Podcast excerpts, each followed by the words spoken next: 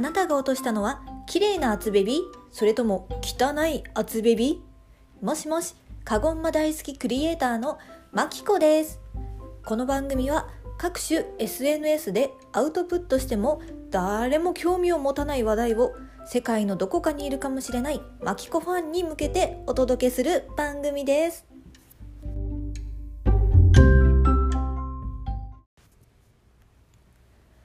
明けましておめでとうございます。みんな元気してますか？楽しい2022年を過ごせていますか？私は元旦の朝、旦那と子供を布団に残し、一人初詣に行きましたよ。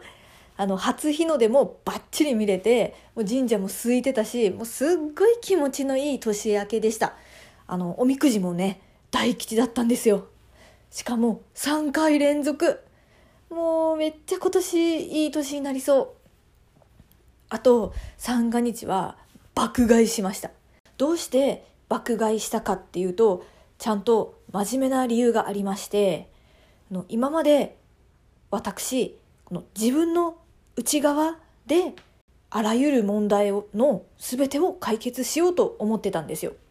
まあ、例えば嫌なことがあったら自分の考え方を整理して自分を変えてみたりとか。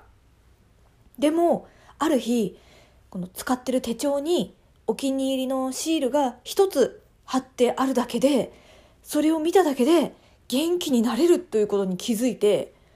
もう今年はとことん自分を甘やかしてみようと思いまして、いつか買おうとか、と物が増えるのが嫌だからこれは買わないと諦めていたものを爆買いしてみました。えっ、と、楽器でしょ？洋服でしょ？アクセサリーでしょ？カバンでしょ？あと本でしょ？文房具でしょ？えっと、食器と、あとキャンドルも買いましたね。で、一つ自分の中でちゃんとポイントを決めていまして、なんとなくで買わないっていうことを決めてました。こう一つ一つ吟味して、やっぱりこれが欲しいって思えたら買うようにしていました。で、長く使えるかどうかはもう無視しました。むしろこう短いサイクルでその時の気分が上がるものにつどつど変えていきたいなと思ったので、そのおかげで、まあ、お金が減ったっていう感覚はあんまりなかったし、このお気に入りのものが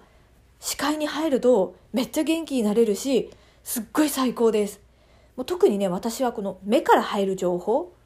視覚優位っていうんですかね、で生きてるところがあるので、もう視界に入る世界を自分の好きなもので満たすと、すっごく幸せになるんだなっていうのを、まあ、30も半ばにしてやっと気づきました。で特にこうすぐ目に入るものを変えたのも良かったです。まあ、例えばあのマスクマスクをねこうちょっとおしゃれ女子がつけてるような血色マスクっていうんですかねこうちょっと気分上がるような可愛い色のマスクにしたりとか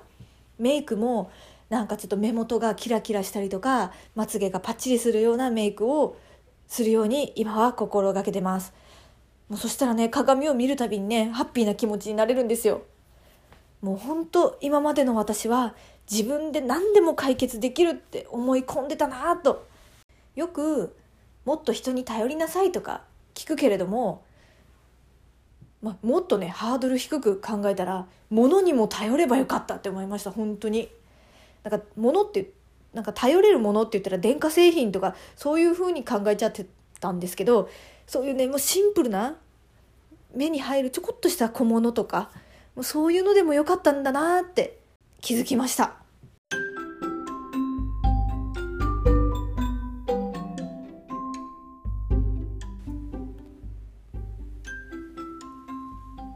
さてあなたはどんなお正月を過ごしていますか？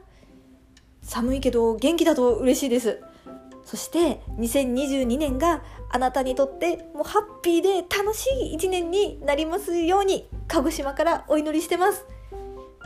でねこの配信をね聞いてくれているもう優しいあなたは巻き込み神社のおみくじもう大大大吉花丸です。おめでとう。よかったね。もう今年1年絶対ハッピーだから。というわけで2022年も汚い厚べびとマキコのことをよろしくお願いします。ではではまたね